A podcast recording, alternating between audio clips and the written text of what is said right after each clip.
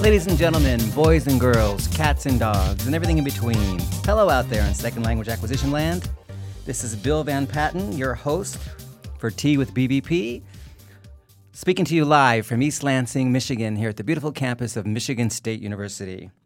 Well, folks, I got some bad news for you. Today it's October 29th. It's Friday. I'm in the studio because we're doing a little voiceover here for you. Um, our show yesterday, uh, October 28th, our show, uh, did not record, and we are unable to uh, put it up on the cloud for you for to listen to or for you to download it from iTunes. And so First of all, we're sorry about that. We don't know what happened, um, and we are making sure it doesn't happen again. In fact, I believe we fixed that. Uh, we had a very lively topic yesterday. The topic was textbook, friend or foe. We sort of put that title out there tongue in cheek. We didn't really mean to talk about textbooks as being problematic or being a foe, but we did want to raise the idea that perhaps textbooks were not as communicative as people think they were or think they are and uh, and you know, to what extent we can actually use textbooks to promote um, uh, communicative language teaching.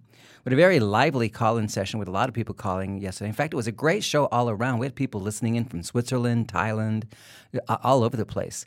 And uh, again, as I said, we had some great call-ins from all over the country. And uh, so we bantered that topic around about textbooks and uh, pretty much kind of came to the conclusion that textbooks don't help communicative language teaching much, um, but they can be very useful to teachers um, who are just getting their feet wet. So, what I want to tell you today is that we plan on being here next week live once again without fail.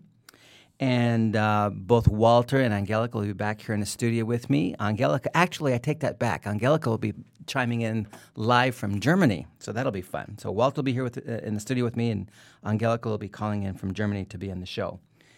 And so our topic next week is going to be are you ready for this? Should we get rid of grades for language learning? Did you hear that?